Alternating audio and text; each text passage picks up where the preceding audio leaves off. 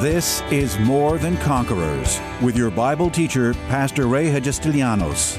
As a teaching pastor for almost 30 years, Pastor Ray's heart and vision is simply to build up God's army, enabling them to stand strong in their faith. As the senior pastor at Living Word Christian Church in White Plains, New York, Pastor Ray will challenge you today to begin your walk in integrity and victory, forever changing your life as transformed by the power of God. More Than Conquerors is supported by the generous gifts of listeners like you. You can find us online by going to livingwordchurch.org. Pastor Ray and More Than Conquerors Radio begins this 2023 fall season with this powerful rebroadcast of one of his most anointed and popular 11-day series of messages entitled Time Again to Reset Your Spiritual Priorities. In the natural, simply to get to the next day in an orderly fashion, our everyday lives are best run by prioritizing the worldly tasks that need to be done. If setting worldly priorities is so important, how much more important is it for Christians to set their spiritual priorities in obedience to the Lord's command to seek ye first the kingdom of God? So in these opening four lessons, Pastor addresses two of the most intimate priorities: seeking fellowship with God and developing a stronger faith walk through a stronger prayer life. What great revelation and spiritual truth you'll find in Pastor's amazing explanation to the question of why is it when things are rightly prioritized spiritually in our lives, everything else in the natural seems to line up too. Tonight, I just want to talk to you very simply as your pastor. And this is a really simple message, but I think one that needs repeating and one that needs to be put before us. I know myself, I've had to look at some of these things that I'm going to share with you today in my own life. We're still in the beginning of a new year. How many of you are, have gotten off, you feel like you've gotten off to a good start?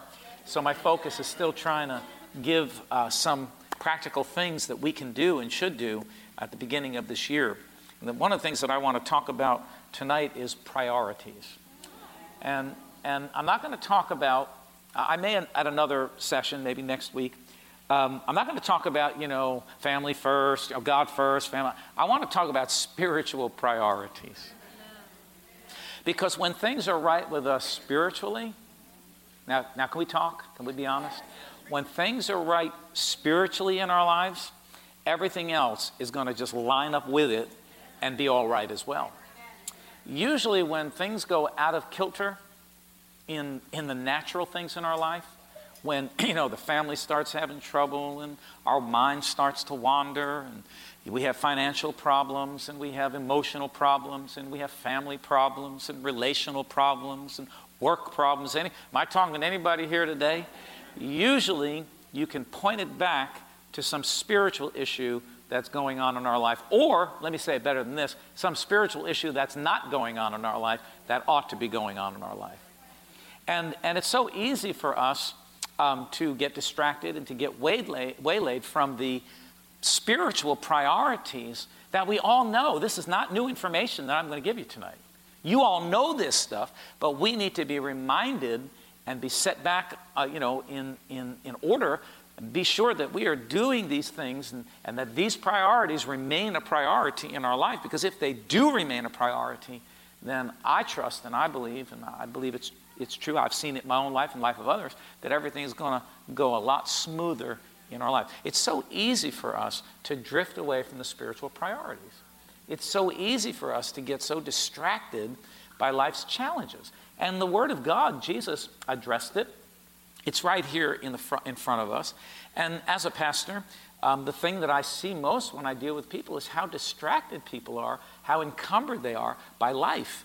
And we're really instructed by the Word of God to not allow life to do us over, We're instructed by the Word to not let life jerk us around. But yet I see so many of God's people being absolutely tugged around by the cares and the worries and the frustrations of this life. And that is the first thing that will jerk us out of our priorities or get our priorities mixed up in life. And it seems so simple. I don't know about you, but the older I'm getting, the more I realize how simple the things of God really are. I wanted to start in Matthew's Gospel, very familiar verse, passages of Scripture, but I'm going to start in verse 19, and it says here, "Do not lay up treasures for yourself on earth, where moth and rust destroy, and where thieves break in and steal." Now, let me just talk about that for a minute. I don't believe that Jesus is saying that we shouldn't have savings accounts, that we shouldn't have investments, that we shouldn't, because we have a lot of scriptures that we looked at that point in the other direction. But what he's saying is that don't let these things become your God. Don't worship these things where you're laying them up and worshiping them, and they become, listen, they become your security. Things cannot be your security because things change. God has to be your security. Is everybody with me? All right? So he's saying here, "But lay up for yourselves treasures in heaven, where neither moth nor rust destroys, and where thieves do not break in and steal. For where your treasure is, there your heart will be also." All right? So wherever your money is, wherever your money is or your things are, Jesus says that's where your heart's going to be. And you could tell where a person's heart is by what they spend their most time with, where they invest their money. But you can tell where a person's heart is by what they're willing to invest their money in. Is everybody with me? A person who's really into football has no problem paying $2,000 to sit in the nosebleed section and freeze their butts off and overpay for the sandwiches and the bottle of water and the candy and everything else that's there. They're willing to fight the traffic all the way from here to, New Jersey, because their heart is in it. And wherever you put your money, that's where your heart's going to be. So he goes on to say, verse 25, "Therefore I say to you, do not worry about your life, what you will eat or what you will drink, nor about your body, what you will put on. Is not life more than food, and the body more than clothing?" We can't get so hung up in this natural life that this is all we spend our time consumed with, taking care of our body, our life, our needs, all of these natural things. If we're not careful, will consume us and get our spiritual priorities out of sync or out of order. Does everybody see that? So Jesus is giving a warning here. And we need to take that warning. We need to remind ourselves. And he says, "Look at the birds of the air, for they neither sow, nor reap, nor gather into barns, yet your heavenly Father feeds them. Are you not of more value than they?" This is something that we really need to meditate on. We got to see what Jesus is saying here. He's saying, look at the birds. They're doing fine. They're not dropping out of the trees or out of the sky for hunger. Does everybody understand that? And most of us probably don't even put bird seed out in the winter. They still manage to find food even in the dead of winter because God is providing for them. So Jesus said, if the birds of the air are being taken care of, how much more will your heavenly Father take care of you? So he says, verse 27, "Which of you by worrying can add 1 cubit to his stature?" Worrying. Which of you by worrying. Now, I don't want to go around the room tonight and check out what your worry level is, because I can tell by the look on your face that some of you are worried about stuff. But the question that Jesus poses to us, he says, which of you by worrying can add 1 cubit, 1 measure, 1 inch, 1 whatever to your life or to your stature? Can worrying increase you is basically what he's saying. Does worrying have any positive results is basically what he's saying. He says, so then he asks the question, he says, so why do you worry then? Why do you worry about clothing? Consider the lilies of the field, how they grow, they neither toil nor spin. And yet I say to you that even Solomon in all his glory was not arrayed like one of these. Now if God so clothes the grass of the field, which today is, and tomorrow is thrown into the oven, will he not much more? I want everyone to underline much more. Everybody say much more. Will he not much more clothe you? Oh, you. Now listen, he goes, oh, you of little faith. So he begins to identify the problem. He's saying if you're not trusting God for your needs, then he says you have little faith. He says, oh, you of little faith. And then he says, therefore, do not worry, saying, what shall we eat? What shall we drink? or what shall we wear? For after all these things the Gentiles seek, for your heavenly Father knows that you need all these things. God already knows what you need. God already knows where you're at. God already knows what your situation is. And if he already knows, he has a way out for you. But it goes back to what Jesus said, little faith. You've got to get back to trusting God in faith for your needs, because that's the only way that they're going to manifest in the natural. You can't worry about them. You got to start putting your faith on it. You got to start, what we said before, declaring it, speaking it, saying it with your mouth, sowing for it, giving for it, tithing for it. Is everybody with me? So he says, what are you worried about? He says, God, the Father knows. And he knows these things even before you ask him. Do you think that your need, the need that you have today, caught God by surprise? Your business challenge, do you think that caught God by surprise? Do you know that God knew that before the foundation of the world, before you even made it to earth? God already knew the beginning, the end from the beginning. God already knew what you and I would be facing along the way. He even knows the choices we're going to make. He already knows. But what he's looking for from his children are to trust him by faith for those needs. All right. So he says all that to say this. But, and I'm just going to give you Pastor Ray's word, but you seek first, everybody say first, the kingdom of God and all his righteousness, and all these things shall be added unto you. So we've got to keep first things first. What ought to be the first spiritual priority in every believer's life, and that is seeking God. The minute you stop seeking God, and you see, this is a trick of the enemy, because the enemy wants you to seek everything else but God himself. And if we're not careful, we find ourselves running down this path and that path, seeking things, or seeking our needs, or seeking things other than God himself. You know, you shouldn't seek things. You shouldn't even seek wisdom. You shouldn't seek answers. What you ought to do is seek God himself. God, you are my wisdom. You are my strength. You are my answers. So the very first priority above all priorities is to seek God and his kingdom. Seek the things of God first and above all. So I like to say this, because and I'm going to give you several priorities tonight, but the very first priority is we ought to be seeking our fellowship with God being the number one priority in our life. Do you realize that? How many of you know that the minute you got born again, that you entered into relationship with God?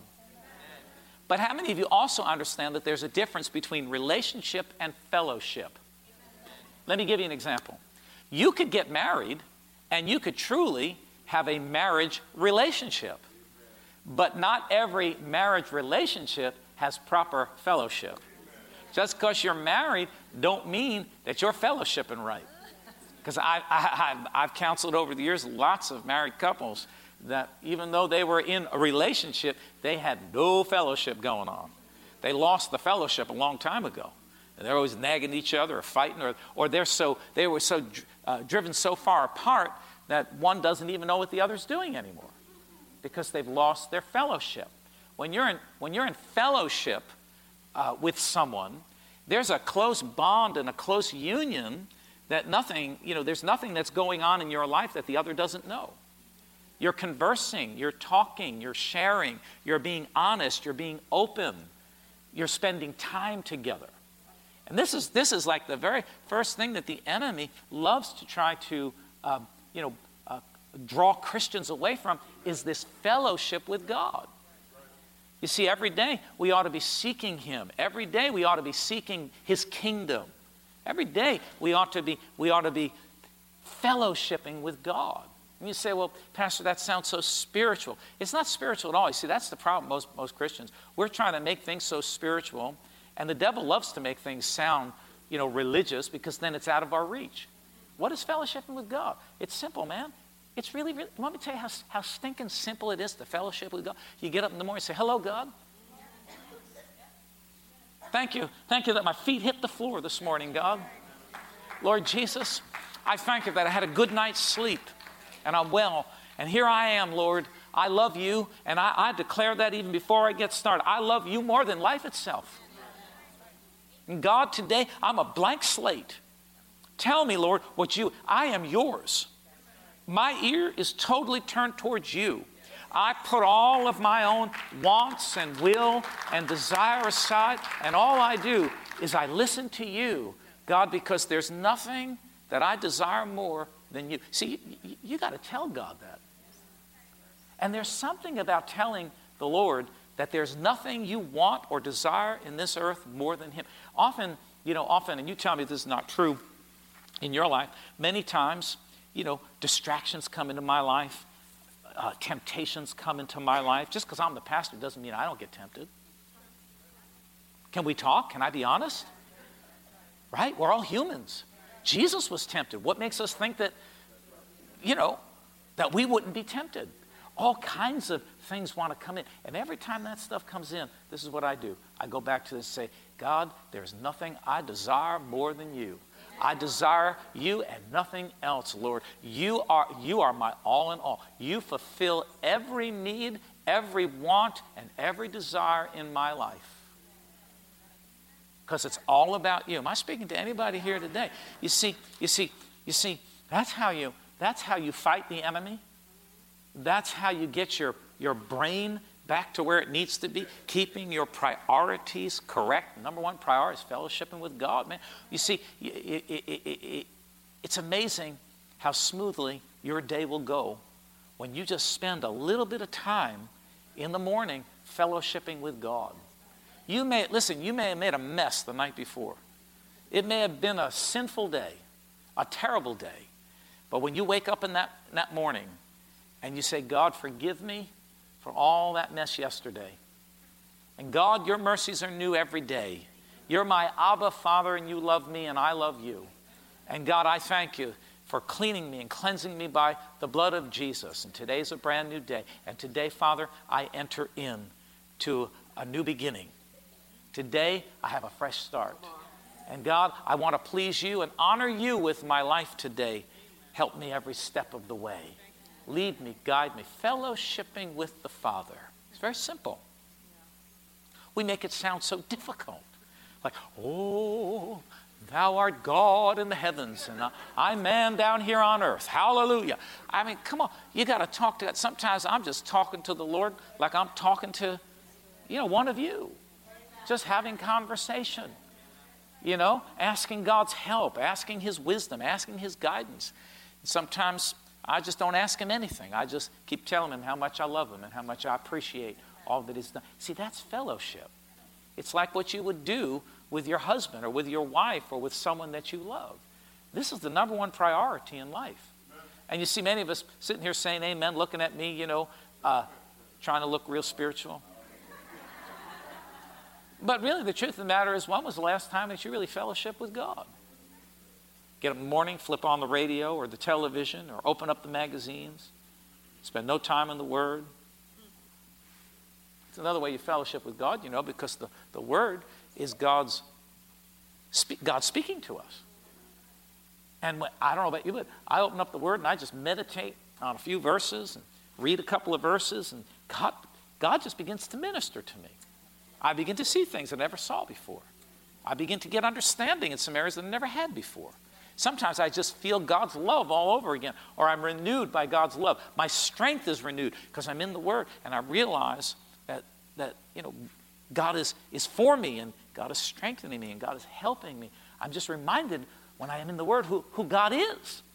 That's my fellowship with him. And sometimes I just have to close my eyes and say, God, you're so awesome. What am I worried about? What am I fearing for? What am I troubled in? You are so awesome. You never let me down. You've always been there for me. And sometimes I've gotten right to the edge. Anybody know what I mean? I don't know. I don't think we're really living the way God wants us to live if we're not living on the edge a little bit. Because when we're living on the edge, it means that we are trusting God and we're clinging to him. One verse says it this way. I have it down here in John's Gospel. He says, chapter 15 and verse 5, I am the vine, you are the branches. How many of you know that the vine can hold the branches just fine? The vine's got the branches firmly fixed in itself. I mean, listen, right now we're in the middle of winter, and you see the trees, they're like bent over from the heavy snow. But those branches aren't going anywhere because they are firmly fixed and attached to that trunk of that tree or that vine or whatever it be. I see the vines in my yard. They're bent over from the heaviness of the ice and the snow, but they're not going anywhere because they are there. They are fixed. They are planted and solidly planted in that vine, and it's not going anywhere. And Jesus wants us to be reminded, I'm the vine, you're the branches, you're firmly fixed in me. He says, he who abides in me, don't cut yourself off. He says, he who abides in me, and I in him, bears much fruit. The fact of the matter is, because you're connected to Jesus, and Jesus is connected to you, and he's got you firmly fixed in him, everything that he has is flowing in you and coming out of you. You're going to show forth fruit in your life because you are connected to the vine. So what are we worried about? Why? So he says this, and he goes on, for without me, you can do nothing. So you see, very first priority that we need to remind ourselves of is that we are fixed firmly in Jesus. Everything that's in Jesus is going to show up in us and come out of us if we'll just relax, man. It's like you can't be hanging out in the vine and the branch be jumping up and down and trying to control. It's sort of like the tail wagging the dog. Well, it's sort of like that, right? The tail can't wag the dog. Relax, man. Just let Jesus flow in your life and let God just do what he does and let it just show up in your life. You have to relax. Turn to somebody and say, relax. Just fellowship with God. If we're not careful, we can be doing all the right things. We can be saying all the right words. We could have all the right activity in our lives that no one could fault us for, but the attitude behind it is wrong. We've lost the degree of spirituality. So we've got all the Christian activity. We're doing everything. Nobody can say you're not doing it. Nobody. But what we've lost is a level of spirituality. Here, let me give you a level of passion. Our fire level has diminished a little bit. And now we're just caught up in works and caught up in what we're doing. And it all stems back to this one thing, that we've got a priority out of line. And that first priority is fellowship with God. Because when we get back to that place, that quiet place where we sit in the presence of God, it's in that place where we are fixed. It's in that place where we are healed. It's in that place where God will deal with us, will speak to our hearts, will convict us of areas in our life that need to be convicted. It's in that place, that simple place where we are quiet in the presence of God. And you see, this is the very place that most Christians run from. Because most of us don't want to have serious fellowship with God, because I think sometimes we know what God is going to say and we don't want to hear it. Tune in tomorrow afternoon at 2 for More Than Conquerors with Pastor Ray. If today's message was a blessing to you, ask for your free CD of the broadcast for a gift of any amount to help support this radio ministry. Just mail your request with your check to More Than Conquerors or MTC, P.O. Box 8187, White Plains, New York, 10602. Be sure to include the date of the message you're requesting. If ordering a complete Bible study series, a minimum love offering of $20 is appreciated. Identify the series and include the word series in your order. If you missed any of the hundreds of inspiring, life-changing Bible study messages of encouragement taught by Pastor Ray on this More Than Conquerors radio station, such as those on salvation, healing, miracles, faith, forgiveness, and many more, podcast downloads of all these programs are yours free of charge by simply going to PastorRayNY.com or WMCA.com and clicking on Podcasts. That's podcasts at either PastorRayNY.com or WMCA.com. Thank you for listening to and supporting this ministry of God-centered lessons of integrity and victory from the Word of God, and being ever mindful that as life's challenges come, God's Word is truth and will always impact our lives in a positive way in making us more than conquerors.